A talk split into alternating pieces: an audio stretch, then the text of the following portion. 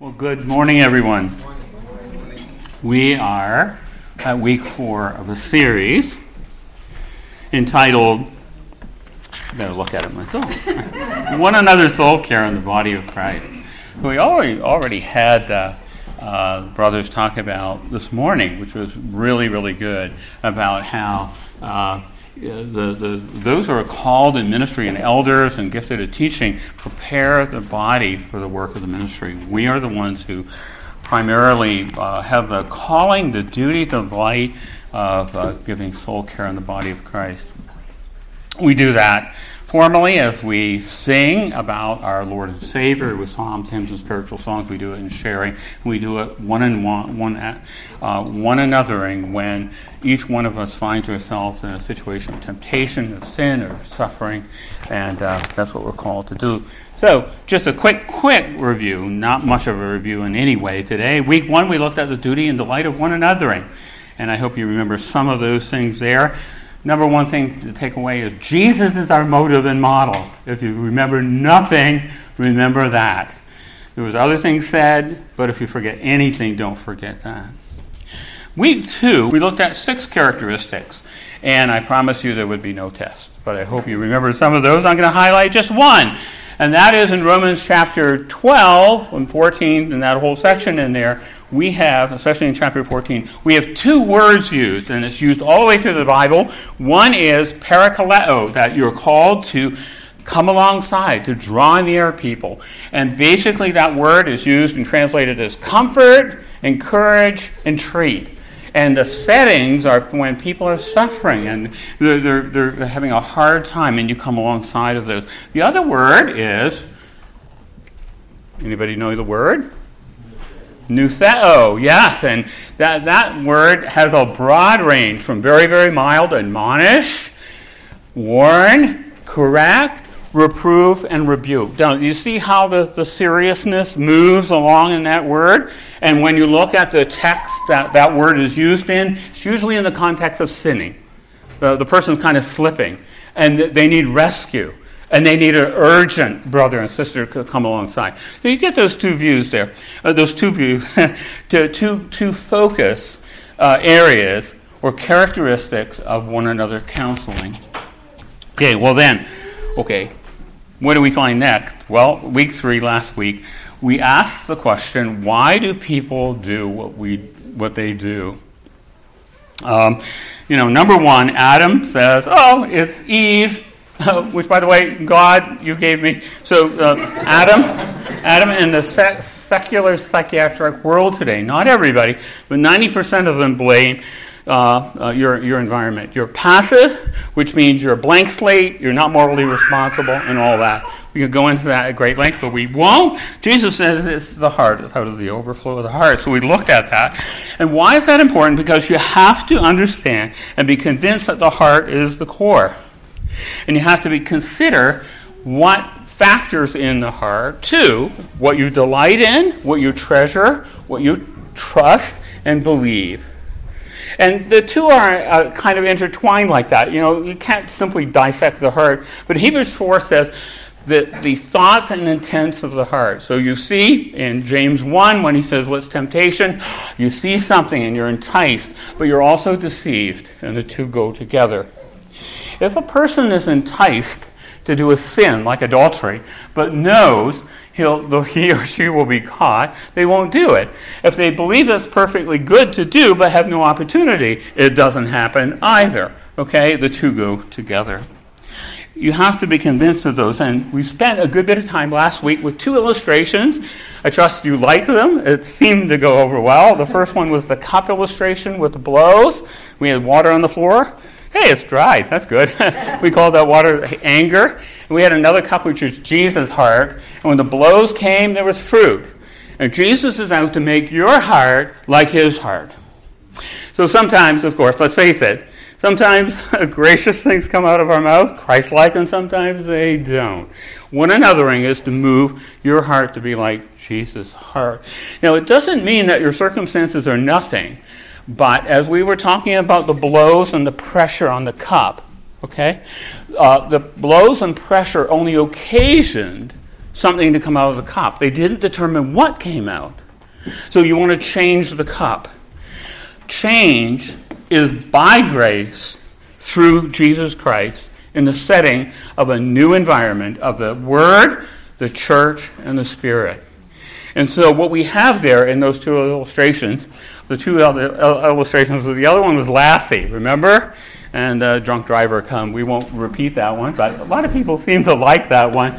That reinforced the cup illustration, but also added the understanding that it was the treasure level of the person involved with Lassie, their dog, and their view of the universe and justice.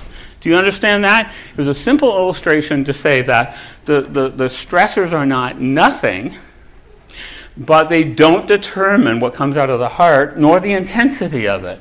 Because remember, we went through four examples to illustrate what what uh, Paul Tripp said in his book on suffering that everybody can have exactly the same stress and land all over the map. And the difference is because what's in the heart. So, to convince you of that, we're going to move on now to our model of actual biblical change. It's built on the foundation of understanding that the heart in the setting of temptation is the core that we have to look at. Now, some of you uh, may be interested because we got uh, one question from the floor last week and then another one during discussion uh, here. You want to understand brain chemistry? Uh, I said one thing last week the body can make you miserable, Satan can make you miserable. And the world, especially if you watch anything on social media today, it makes Christians miserable too. It can make you miserable, but it cannot make you sin. So if you want to think through a little bit of the body chemistry and dopamine and serotonin and all that kind of stuff, we have a big pharmacy in my car. No, no, no, forget it. Forget it. No, but this book will help you kind of uh, work through this a little bit. There's an extra copy thanks to the U.S. Postal Service. They delivered them yesterday, so uh, somebody here already got one. But if you'd like to read that, Ed Welch is a super guy. He has a PhD in neuropsych. He knows what he's talking about, but he believes the Bible is right. And so, a very helpful, very readable book. If you'd like to borrow that, be happy to loan you that copy. First come, first served. Don't title? push people over. Oh, I'm sorry. Blame it on the brain distinguishing chemical imbalances, brain disorders, and disobedience is the subtitle. Uh, Ed Welch, whom I had at Westminster Seminary, great, great guy, good teacher. So, um, well, that was, again, a little shorter than last week's review. So, what are we doing today? Introducing the model for change. That's why I gave you the copy of that seven page one if you read it in advance. But let's summarize. Two big points. To change, you need nothing less than a new heart. Jesus rule desire in your heart. His promise in Ezekiel 36 I will give you a new heart, new spirit. I will remove the heart of stone and give you a heart of flesh. You need heart surgery. And the only one that can rip out the stony, cold, evil, deceived, wicked, stone cold heart of yours and rip it out of you is Jesus Christ. And he never does it without giving you his. So you need a new heart. Secondly, Jesus stood up and cried out, If anyone thirsts, let him come to me and drink. Whoever believes in me, as the scriptures have said, out of his heart will flow rivers of living water. Now, this he said about the Spirit, with whom he, those who believed in him were to receive, for as yet the Spirit had not been given, because Jesus had not yet been glorified. Now, remember that verse, because we'll come back to it in a moment. To change, you need nothing less than a transformed mind, the mind of Christ.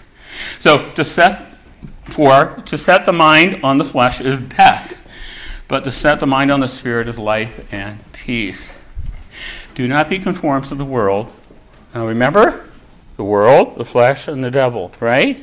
All three are talked about multiple times in 1 John. That was the subject of the last series that we heard. All the way through. It would be worthwhile to look at the references to the world, the flesh, and the devil in 1 John. Here we have here. Do not be conformed to this world, but be transformed by the renewal of your mind, by the testing that you might discern the will of God. Our summary then was human beings do what they do because and feel what they feel because they want what they want and oh did I get that quote wrong? Well, because they feel what they uh, they want what they want and believe what they believe. I think I got that quote wrong. I'm sorry there. Okay, if you didn't get the okay response, that was your line and you blew it. Okay, oh, okay. You say, I need a new heart and a renewed mind. But are the blows and pressures in my environment nothing? No. The Lord is your environment. We live and move and have our being in Him. Hebrews 11 says they were conscious of God. That's that great cloud of witnesses wrapped up in one phrase. They were conscious of God. They have a God consciousness. We live and move and have our being in Him. You wake, your mind goes to Him. He gives you a new environment the Spirit, the church, the Word. And what does He do with the others? Well, certainly there's a promise that there will be a new heavens and new earth, so new world, a new resurrected body. Amen. Well, I'm looking forward to that. You know, you get past 70, you feel it every day. There's some, some here that are over 70. There's a few of you. I know. I know. You, I'm speaking just to you now, but I feel. Okay. Um, and the devil will one, be day, one day banished forever. Amen? Amen? Okay. But God's love and wisdom is to have those there. He will conquer them and he will transform them into that which transforms you into the image of his son. Therefore, Christians don't seek suffering and trials, but we don't run away from them. Why? Because God promises to be present, active, and up to something good in all trials. Satan may tempt you, but in that context, God tries you to purify and strengthen our faith and make you like the object that he loves most in the universe, which is his son. So, I sent, uh, I put a, a, video up on the screen last week. Uh, oh, excuse me, yesterday morning. And good number of you saw that. Did you see the Piper video? How many saw that? I know, a good number of hands. We're going to show it here. It's just three minutes. And, uh, okay, here we go. This question reads Chronic illness, difficult marriages, losing a child. Doesn't God want me to be happy? God definitely wants you to be happy long term infinitely and deeply now in and through those circumstances. Um, Romans 8. Um, what should we say to these things? If God is for us, who can be against us? He who did not spare his own son, but gave him up for us all, will he not with him freely give us all things? That's, that's saying that since God paid the infinite price of his Son for you, will he not then surely carry through in providing everything you need? And then it goes on to say, What shall separate us from the love of Christ? Shall tribulation or distress or persecution or famine or nakedness? I mean, these are hard things. Nakedness, peril, sword. As it is written, we are being killed all day long. So you got persecution and, and murder of Christians. And then he says, no. In, in all these things, we are more than conquerors through him who loved us. Now, what I think more than conquerors means for your happiness is that a conqueror has his enemies lying subdued at his feet. So you got distress, famine, nakedness, peril, sword, persecution. There they are, conquered at my feet more than conquerors mean they're not just at my feet, they are serving me. They're not just in chains, in prison, they are serving me. My persecution, my famine, my nakedness, my loss, as painful, as tearful as they are, are my servants. God works them all together for my good. Now, that good that He works in and through them is the foundation of my happiness. It isn't the circumstances. There's plenty of tears. I mean, I, Jesus was a man of sorrows and acquainted with grief. Paul says, sorrowful, yet always rejoicing. I think Paul was always crying and always happy. I mean, how can he not be crying? He was so beat up. His back must have looked like a hunk of jelly most of the time because he had these five times 39 lashes beat over his back and then healed in all kinds of gnarly ways. So this man lived with a thorn in his flesh, probably in his back, in his eyes, in his mind. He's, and he had enemies all around him. And he said, Rejoice in the Lord. And again I say, Rejoice. So yes, God wants you happy, but he, he, he doesn't do it with circumstance. He does it with himself. He does it with the gospel. And he does it in and through circumstances. This is a call for faith. Huge faith that God is good. God is for us. God is using all these things for our deep happiness now and our perfect, unsullied happiness forever in the age to come. Okay. I hope you enjoyed that. I'm glad to see the number of those who watched it in advance. But there's some wonderful lines here. You're the ground, the substance and the foundation of your current joy and happiness is that God is good and does good. Okay, it's not in the circumstance. Um, not always mentioned, but in that entire chapter, you have the devil, 833 implied, because he's the one who charges us. Um, the flesh, famine, nakedness, danger, sword, bondage to corruption, verse 21, which is the decaying body, which would have I'm talking about like anybody over 49 knows that. See, I'll forget the 70 part now. The world, persecution, condemnation. Do you see all of that? But in those things, he, we are more than conquerors. So I, I, thought the key takeaway from there is how the Lord uses them and what he explains as, I think is probably the best way to understand more than conquerors, that they serve you. Our deep contentedness is not the absence of pain or sorrow. Our deep contentedness is a presence and sustaining and empowering peace and joy, which can only come from Him. So, I want to not talk a lot about the world's view of stress, but there's stress. And basically, we just use the word stress without a prefix. Now, eu know what a prefix is. There's two prefixes, dis and you. And dis means bad, Okay, and you means louder. Good. Good, yes, like you and euangelion, the good news, right? Eulogy, saying something good about a person at their funeral. Okay, distress and eustress. Now we just shortened it to stress. But stress isn't really a neutral word until medical people will do things like this, and then we'll do a chart like this one down here. Do you see this one? Now, this is stress going across the bottom, and this is benefit going up the left hand side. So, even the medical world says, you know, stress is good for you, at least physically and, and emotionally and stuff like that. So, as stress increases, well, the first part of the line is simply boredom because you're hardly, you're just on and off. Sort of like the, my, my daughter's Prius. If I watch the thing, the engine's on, then it's off, then it's on, it's off. Am I needed? No. Yes. No. Whatever. little, little bored, boring. But when it gets kicked in, boy, you're doing good. The engine's efficient, right? You, you got all that.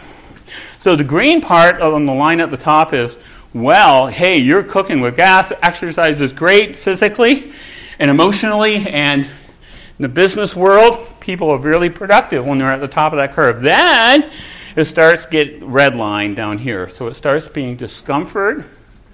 Okay? So then it starts to hurt. And then you keep on going down that line because the stress is increasing and it starts to harm you physically, emotionally.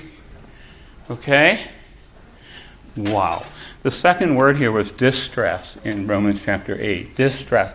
The Greek word literally means to be squeezed into a narrow place. Isn't it amazing we talk about being between a rock and a hard place?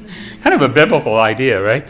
That's what stress is. And Jesus here, God is promising that it will hurt and it may harm your body, but He can and is able to transform your distresses into eustresses that purify and strengthen your soul. Do you see that? He doesn't promise. You know, in Romans 8, verse 21, we are subject to the bondage to decay. You feel that. And the Bible talks over and over again about the, our inward body, you know, being strengthened with our outward body being wasting away.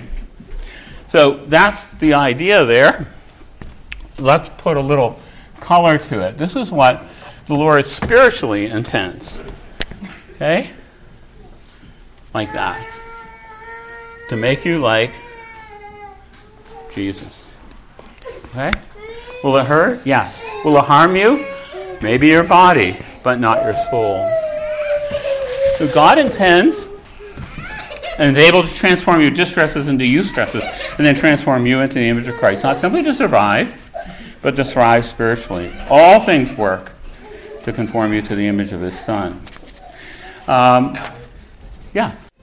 I think something important to note too is it is the Lord who is doing these things to you. You're not doing them to yourself, which yeah. is really, really not Correct. God. Correct. Although some people really believe that if they hurt themselves, then that will. Oh, yeah. them. Yeah, right, right. The reverse is not true. You don't hurt yourself in order. Yeah. Uh, yeah, we could give a lot of stories about that. Um, this is jumping ahead a little bit, but I'll speak one thing here. Uh, when we get all done, the second last week or whatever, we're going to be around the curve and, and talking about how we help each one, one another in the spiritual disciplines. And part of the spiritual disciplines, when they're twisted and wrong, is that we find grace in the discipline and not in the mean, the, the grace that we're.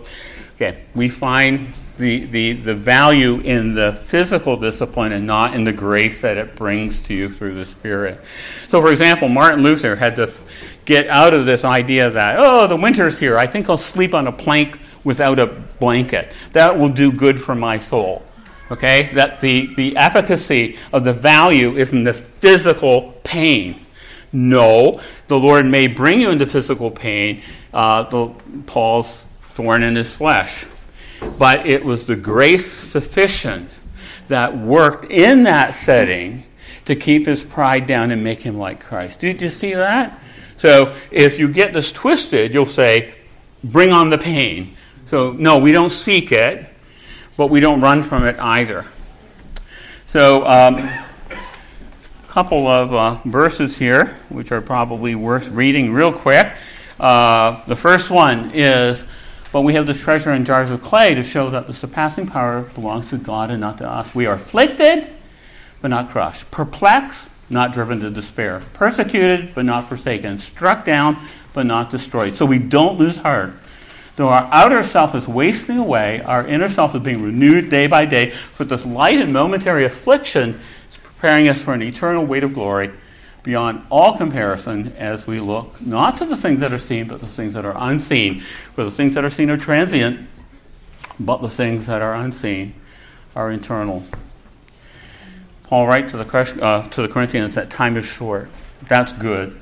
What does the promise that time is short will do to a Christian suffering? Number one, it's going to end. And number two, until then, God has a good purpose for it. Um, if you've ever read the essay by C.S. Lewis, The Weight of Glory, which comes from this text here, suggest you to. It's a, a good read, great essay. No temptation has overtaken you that it's not common to man. God is faithful and he will not let you be tempted beyond our, your ability. But with the temptation, also provide way of escape that you may be able to endure it. So, it's in exactly those settings that the Lord calls us to one another, each other reminding us of the goodness of God and His presence and His purpose in whatever we are going through. So we're going to look now then at the beginning of the three trees model. Now, the three trees model, you have a little tiny picture there, and then when we're all done it, it's going to look like that. We'll get there by next week.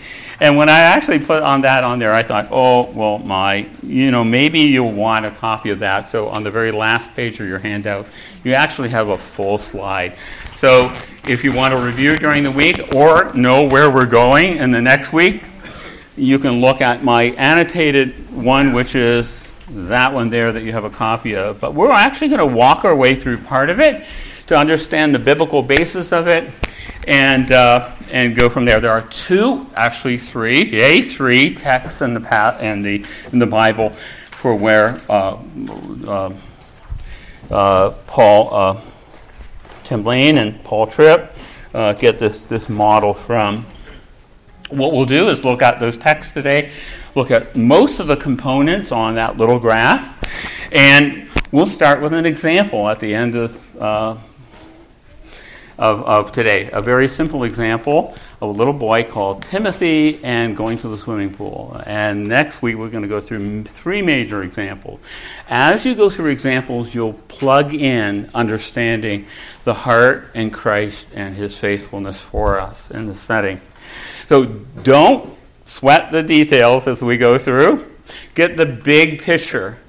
One of the most um, uh, wonderful things is going through example after example after example. We're going to go through four of them, all from the Bible except the first one, Timothy and the pool party, uh, today. Uh, and all of them kind of map out how you use this to understand the situation and what is the Lord doing and how to address the heart. So let's jump into here. Three major texts that cover this. Number one is Psalm 1, 1 through 4.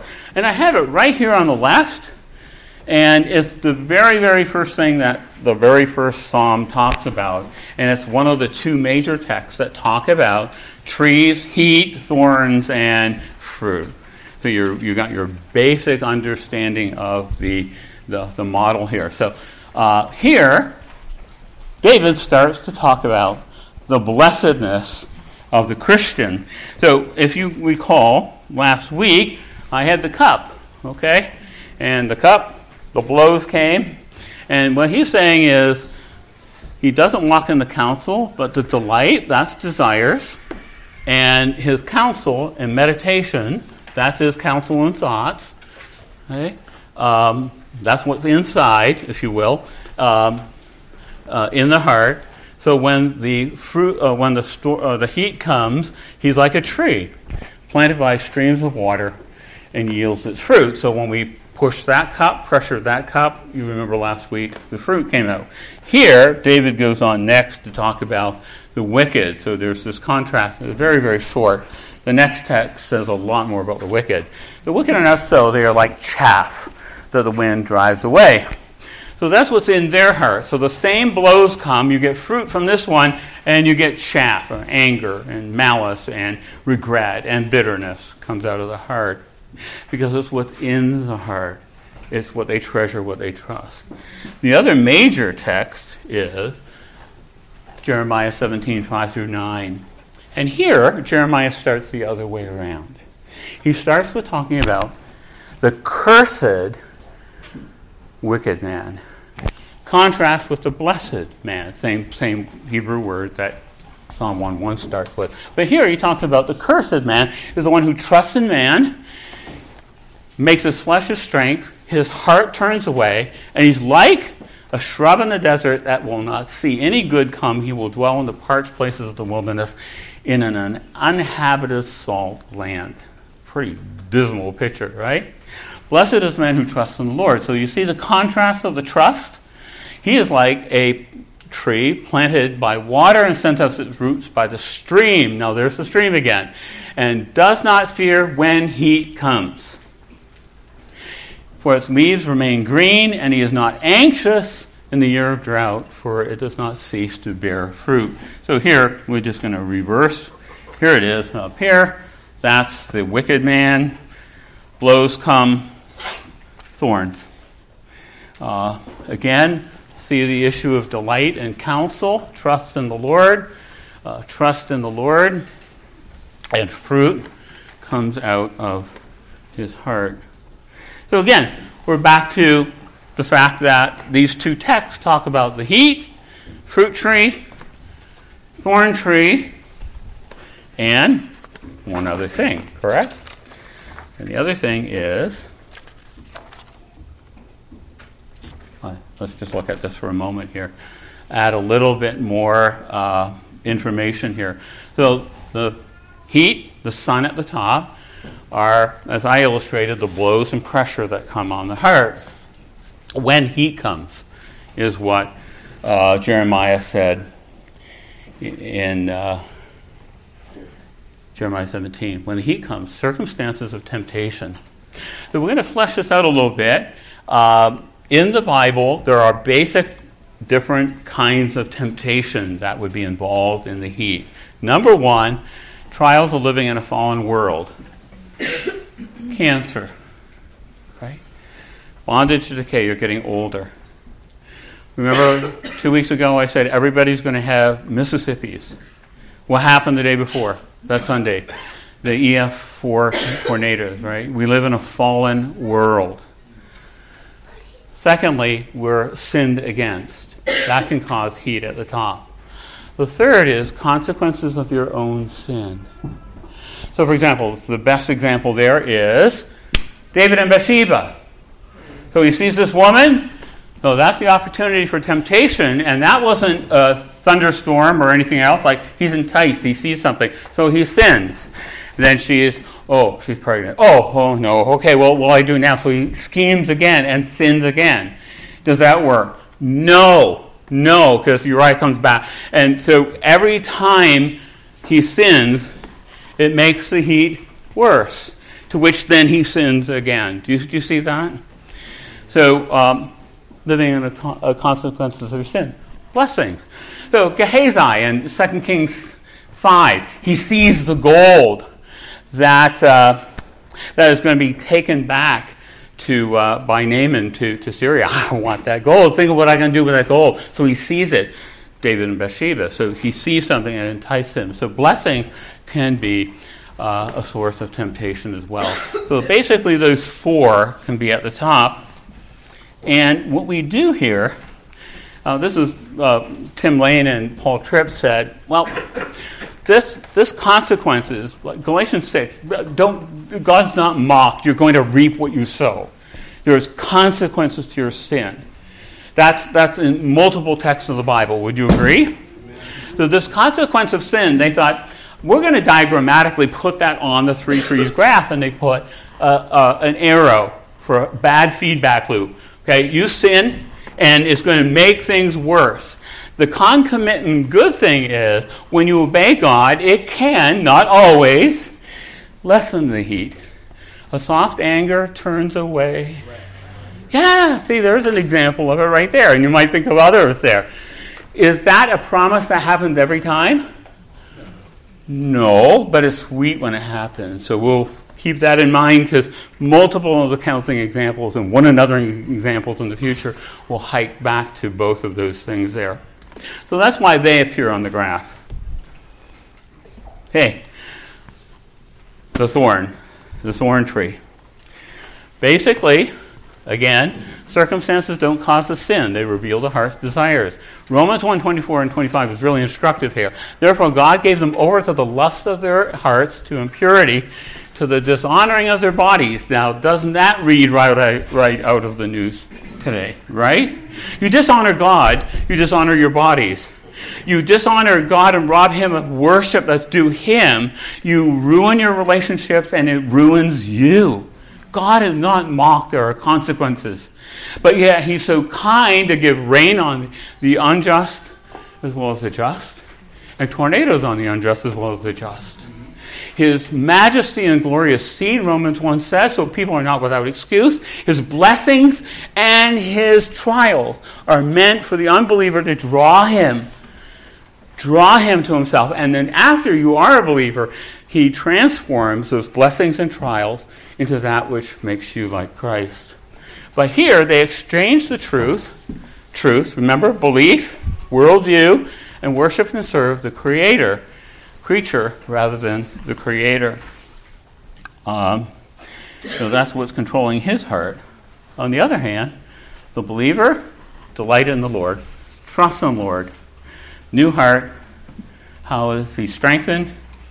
By being rooted all the time, constantly, in the stream.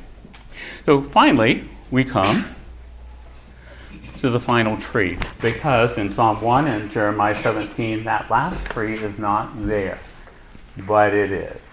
Because they mention the stream, and Jesus finishes the story, finishes the model when he says, If anyone thirsts, whoever believes in me, as the scripture said, out of his heart will flow rivers of living water. A believer's life is characterized by living water from the living Christ. Great to be talking about these themes today on Easter, right? Um, Galatians 2:20 I am crucified with Christ and no longer live, but Christ lives in me. And the life I now live in this flesh, I live by faith in the Son of God who loves me and gave himself for me. The life of Christ in the believer is characterized as living water. That which purifies you comes out of your heart, that new one of flesh that he gives you overflows in grace and mercy. You just don't survive, you thrive. And that's the picture of what Jesus has for you. Well, there's a little bit more to talk about here. We have the two trees, a few more details. Number one, uh, to keep in mind, and if you look on your last page, you'll see that little arrows look to the thorns and to the fruit. And you'll find me basically talking or reading these articles or any of the other books that the visible fruit or the visible thorns basically are words and actions. So think mouth, hands, and feet. Okay? Uh, when you sit down with somebody and say, "Hey, how you doing?" Oh, miserable. Okay, so well, why? And, and what's happening? Well, I snapped at my wife the other day, and I, am miserable with that. So you hear words and actions, and they bespeak or display or, or give evidence of what's inside, and that's the next thing. So we kind of like to throw one other thing on the, the, this graph, and that is the fruit of the Spirit is inward love, joy, peace, gentleness, kindness, meekness, self control. Okay? They're inside. But in Galatians 5, you also have another list, and both lists are not exhaustive. Did you teach that way? I, I think I missed that. Right, you did, right? Neither exhaustive. But the works of the flesh are on the other side. So you have fear, sinful fear, sinful anger, guilt, shame, regret, bitterness, malice. Oh, you can go down that list. And that list has some that are outward and inward. But you, you see the idea? What's going on here? And inside, underneath all of all of that, are what controls the heart. Now, we're going to talk about two ways of understanding what's going on in the heart. Number one, deep motivational drives or desires that rule the heart. And there's three big ones. Three big ones. I'm going to camp out on this just a minute here, but don't again sweat the details. They'll be illustrated in every example we give from now to seven years from now. I mean, you know, whenever we get done here, okay? We're going to look at these three. Now, these really kind of emerge from multiple passages and examples of the New Testament and the Old Testament. I'll give you the best one Jesus' temptation. How many were there? Three. And if you then understand what Jesus went through, you'll go like, that was in the garden. Those three tests. Oh, yes, and in the desert, that's what Israel went through. Yes. And in the Christian life, these three things are tested to the max. Yes, and I forgot one. I, uh, uh, the wisdom books of the Old Testament, especially Ecclesiastes, Song of Solomon, and uh, Job. Yeah, you know, they, they kind of camp out in each one of those. But the best one is to really understand Jesus' temptation. Three broad categories. We are not animals. We are not plants. We are made in the image of God. We are meant in this world to know and rejoice in God and glorify God in the comfort, security, and pleasure that we have in the world. So think body oriented, oriented there. Even the New Testament says everything we have with food ought to be given with thanksgiving to God. Whether you eat or drink or whatever you do, do all to the glory of God, right? Secondly, is identity, your purpose. What is your status? Think of eyes. Who am I? Animals never vex with that question. you see a lion, the food goes by he's hungry. Who am I? I'm not really quite sure. We are made in the image of God, so eyes are important to us. Our eyes, who are we? Who am I? What is my value in my eyes? Other people's eyes. And then there's God's eyes. The fear of man is a snare, Proverbs says. Because if you fear man, you don't fear God. If you fear God, you won't fear man. Okay? And you also won't care what you think about yourself. Because you play for an audience of one only, ever. If you're a Christian, power and control is a little bit harder to understand. It's justice, it's meaning, it's purpose. So you get a psalm, oh, for nothing I've kept my hands clean. Look at the wicked. Why did I keep a good conscience? Why have I kept myself clean? They're enjoying it. Why should I not? Oh, I should listen to Job's wife. Curse God and die. Okay? Okay. Ecclesiastes. I build all these things, then I die, and it goes to nobody and it goes to rot. Why bother? What's the meaning in life? Death, outside of Christ, death can make you hate life. Not because you want to die, but because death makes life meaningless. It's futile. We read that passage this morning. If Jesus has not been raised, our faith is futile. Just give up. Three main things. We'll unpack them later, but if you really want to think about some good books, I'm only a little hesitant because we live in 2023 and people are going downhill. So don't think about Tim Keller and Russell Moore. I grieve for these two brothers because I think they're slipping badly, but both of these were written from 10, 15, 20 years ago and are excellent. Number one, Russell Moore, 20 years ago, this is his preaching from a church in Mobile, Alabama, where he unpacks Jesus' temptation. And he unpacks these three really well. And then he says how the world, flesh, and devil eat you up on each of these three, three things, and how Jesus and the gospel and his purposes are to make you like him in these things. Another one, uh, that's exegetical, great book, Counterfeit Gods by Tim Keller, and he actually uses this kind of language. He writes, he says uh, in the book, these are really two power and control, so he says there's four. But when he gets to power and control, he writes one chapter. So he's still got three. Because they're two sides of the same coin. They do have a difference. Um, so he addresses them somewhat differently, but in the same book. Some of this uh, uh, in the same chapter, but some of this will be borne out later. These are deep motivational drives, and these are Godward because you're made in the image of God. And all these things you were to find in reference to the God who is the Creator and the only Savior. Always. Now, what you really do is you go, remember Romans 1 says, if you turn away from the living God, where, is you, where can you go? To created things. And you use good things for bad purposes. So we talk about created things. They can be people, experiences, things. It doesn't matter. Okay, they're created things in God's universe. And when you set your heart and place your hope on those things for comfort, for approval, for power, for meaning, for justice, you see, if you launch into those things will fail you because they can only be found in God's goodness and God's holiness and God's love. When you seek to find them in the world, it will be your object of worship and they will fail you. Examples. Best one is money. Money is a superficial idol. I love it, I need it, and if it's digital, I'll hate it, but I'll still use it. We have money, and it's never an end to itself. So imagine a couple arguing about money. That's not a sensible example. Nobody does that, right? Nobody ever. You do realize that on the list of marriage counseling is number one or number two. So they're arguing about money. And so we'll give an example two weeks from now where big bonus comes and the couple rejoices and thanks God for five minutes and then they fight.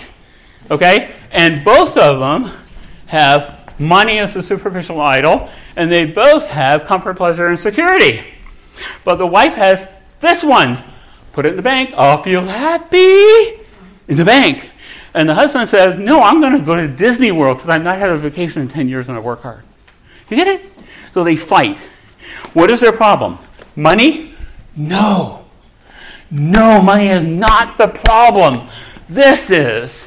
Okay? They have a worship disorder. If they're Christians, they're detached from the God who gave them the money to reveal their heart. And they're all messed up. So, in that counseling example, the very last line of the very thing is, What will they do with the money? And I don't tell you. Because that is not ultimately the point. Anyway, so what we have here, if you look at that big final graph, uh, uh, full page handout, you'll see two other things on the side. Now, why do I put them there? Because Tim Lane and Paul Tripp and all those other guys do. Okay? The, uh, I didn't bring them along, but right after they wrote this book, which is the basic three trees part, they immediately write a book called Relationships, a mess worth making. And now God intends to redeem your relationship. So you see, when thorns come out of your mouth, fruit comes out of your mouth, God sees it, so it's first and foremost an issue with Him, but it wrecks what? People, relationships. So either you manipulate or fear or punish or avoid when people in your life stand in the way of your superficial idol. On the other hand, we are meant to love and build up. The next thing is when things get real, real bad, where do you run for refuge? Refuge is a big deal in the Bible. All the way through the Psalms. Oh, I love uh, uh, the name of the Lord is like a strong tower. Safe is he that runs therein. All the way through the Psalms, you have a picture of refuge, and it's a castle or a tower. Uh, so I think last week we sang, A mighty fortress is our God. And when Luther wrote that, gunpowder had already leveled many castles. So he added a phrase, a bulwark never failing. I should show you a picture of Lucy and I when we were in Europe years ago. One castle in England, um, Dunstanburgh Castle. So Lucy is a little tiny red dot. She had a red coat on. This massive bulwark, and the back of the castle sheer cliffs down to the sea. And would you believe that that castle changed hands seven times in the War of Roses? And it's called gunpowder it failed and failed and failed. So you can understand, Luther said, God is a bulwark never failing. The interesting thing is, so that's why I represent it as a castle, and we put two castles. Here, over here, you run for refuge. And when you go there, be it alcohol or TV or amusement or drugs or, or gambling, you think it's a safe place. And when you get inside this castle, you realize it's 100% dungeon. You get into this one over here, and it says, Come here, you're safe here. And by the way, many of the Psalms start saying language like, Pack your bags, move in. Dwell here. This is an escape from reality. That is reality.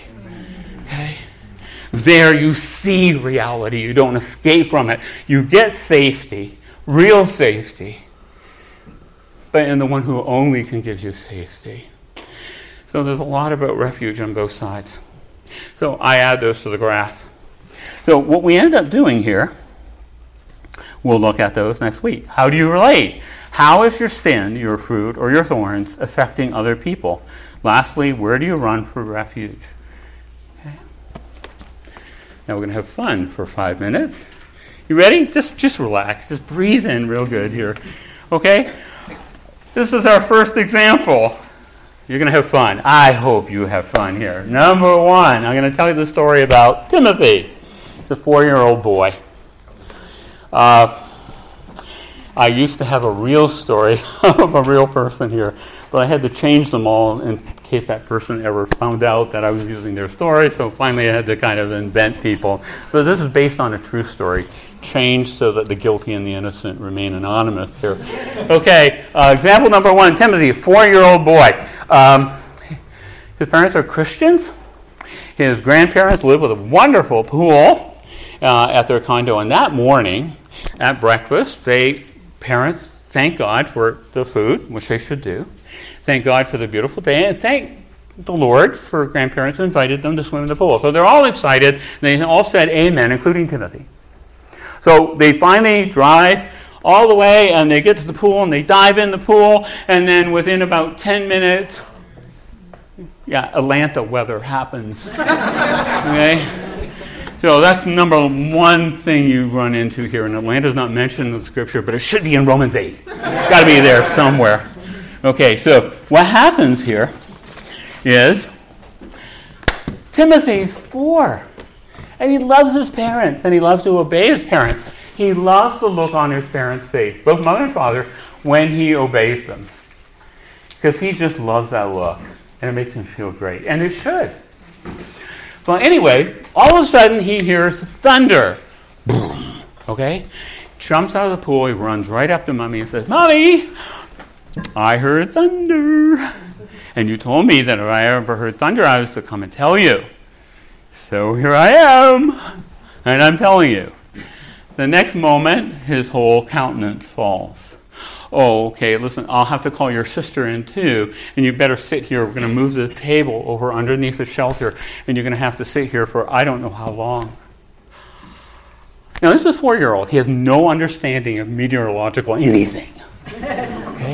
I gave this in India once, and he says, uh, What's going on in his heart? Fear. No, no. I wish there was fear of his parents and God and the storm, for that matter. Okay? No fear involved. Has no clue the facts of reality behind the rule. He just knows that that's a rule, and his parents are happy, and so should he be. Right? Okay, you're going to have to sit there. Why am I being punished? Mommy, why can't I go? Listen, um, you can't go in. I'll have to explain it to you later, but I'm talking to grandma and grandpa here. Listen, you brought an activity bag. It's right there. You got a book and a toy. Okay? Get it out and get at it, little boy. Okay, so he does. He grabs the bag, he pulls out the toy, he pulls out the book, plays with the toy.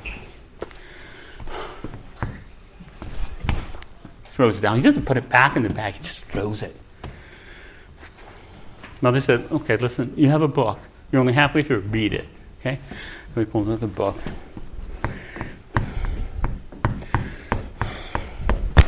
Throws that down too. And then his sister says, Can I have the book? He says, No, it's mine. well, you're not using it. Doesn't matter.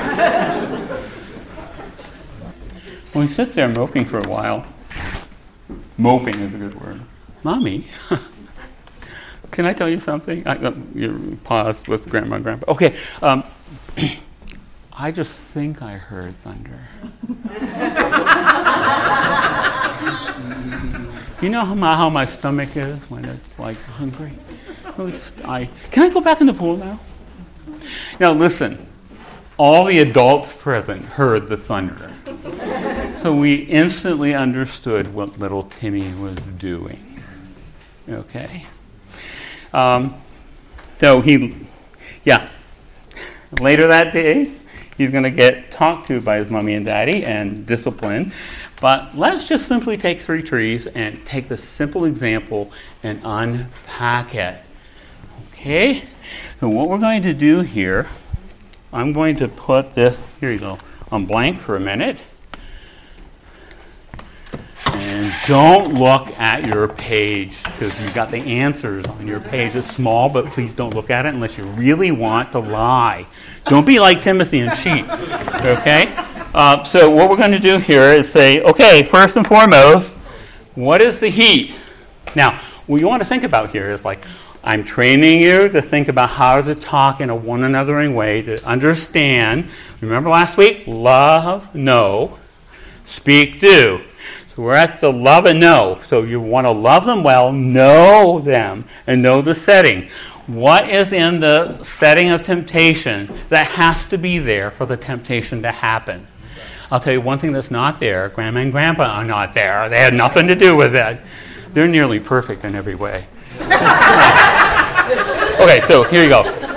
What are you going to list there uh, for? What, what, are you going to list there for? Uh, what do you have to have for the temptation to happen? List the created things or the setting. The what? The desire. Oh, well, see, that's down here, okay? What is the setting of temptation? So Gehazi sees the gold, David sees the woman, okay? Um, you, you see things. What is the setting that creates the temptation? The pool, yeah, absolutely. Without the pool, it doesn't happen. What's the other thing that had to happen for the temptation to happen? The storm, right. One more I have on my list, and as a little hint, when I told you it's grandparents isn't, who is? Parents. Yeah, the parents, specifically the mother. Okay? Uh, the story is only the mother was present. And I'll just put rules. Okay? Those are, those are the three things basically there. Now, let's look at the thorn tree. Remember at the top, we call that words and actions. So, how will you describe from the story I told you? What are the actions, outward actions that kind of betray what's going on inside? The outward actions. I visually kind of did things here. Okay, what were they? He threw his book. Oh, yeah, threw the book. So, threw the book. Discontentment. Yeah, we're going to get to that. That's what it speaks about. So, that's out there, the threw book. Because, again, these are visible, okay? Visible. And these are internal. He hollered at his sisters. Okay, right. So, yeah, yelled. Yeah, yeah. So, angry. Well, yeah. Outburst. Yeah, outburst. Outburst. Snapping, okay. So he threw the book, threw the toy as well. Okay, outburst. What does his face look like? Next week we're going to look at an example. It's the first thing that Jesus said to these guys. Why is your face cast down? Right? So this face, I'm going to throw that in there. Anything else that's visible and outward? He did his arms. Right? Well, you know, these are adult things, you know, you know, and rolling the thumbs and all that kind of stuff. But physical, fidgety, that fidgety. Listen, parents know. You know, look at the kids; they're really happy. I can tell. Right? Okay. So fidgeting. Okay. What's internal? Somebody said already discontent. Well, we're going to think about this a little bit here. Well, number one, what are the other words? What's the most important word that came out of his mouth that was a thorn? Lying. Lying. Yes. Lying. I want you to think for a little bit as we're wrapping up here. A couple things here. Is confusion a sin? No. That he didn't understand meteorology, uh, 5,000 million volt electricity in the sky, he doesn't understand that, right? Is that a sin? No. Um, is disappointment or just simple sadness a sin? No. But ingratitude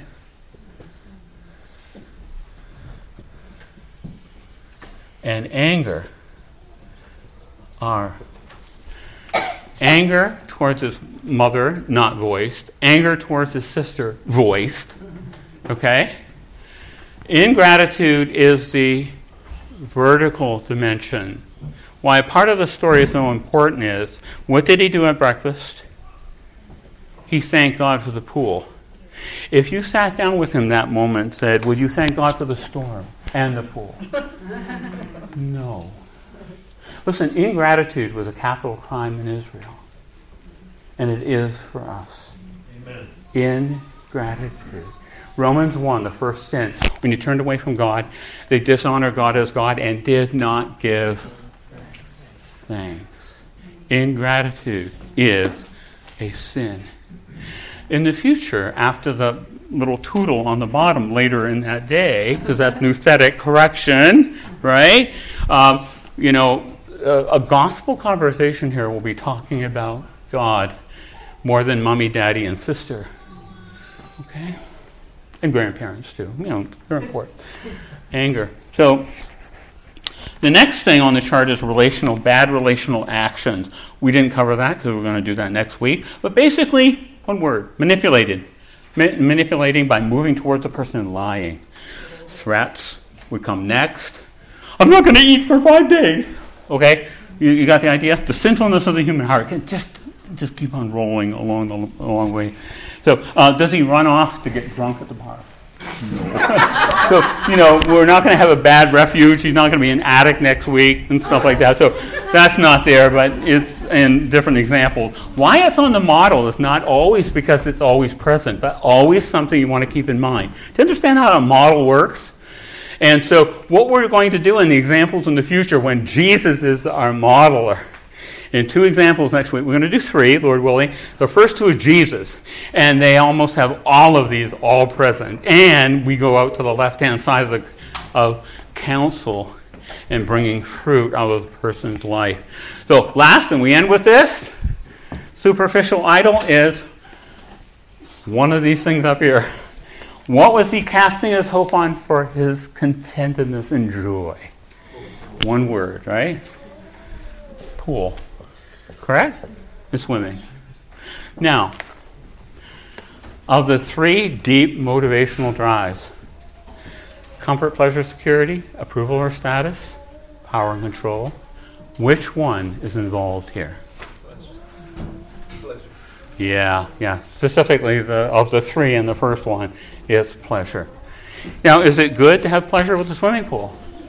Yeah, whether you eat or drink or swim in the pool, do all to the glory of God. So ultimately, in a gospel conversation with the little guy afterwards, and which is where you have to go, you talk about God more than sister and mom and dad and grandparents. You see that? You live life before the God who is. So, next week, Lord willing, we're going to do three examples. So, come ready to have far more interaction because we're going to read texts and we're going to unpack how Jesus uses three trees and it just maps right on there, right from the text. And you'll go, like, yeah, okay, I will learn the lesson from the very first week counsel like Jesus, love like Jesus, know like Jesus, speak like Jesus, do like Jesus, okay? And you'll actually say, you know, this model is right. Not all the elements are not always applicable, but always something you should think about and ask with good questions as you love one another in the body of Christ. Let me pray for you now. Father, we thank you for your kindness to us that we had this moment together uh, to join as a body. Lift up praise to you, who the, the one who uh, gave us his son, spared not his own son, and promised us with him to give us all things. You cannot love us more. And what a glorious promise is that you will not love us less, that you'll give us everything you need, because you are good and you do good. So we lift up your name and praise now. Ask your blessings as we go this week. Bless your word, Lord, and bless our time and testimony with each other. We pray these things in Jesus' name. Amen.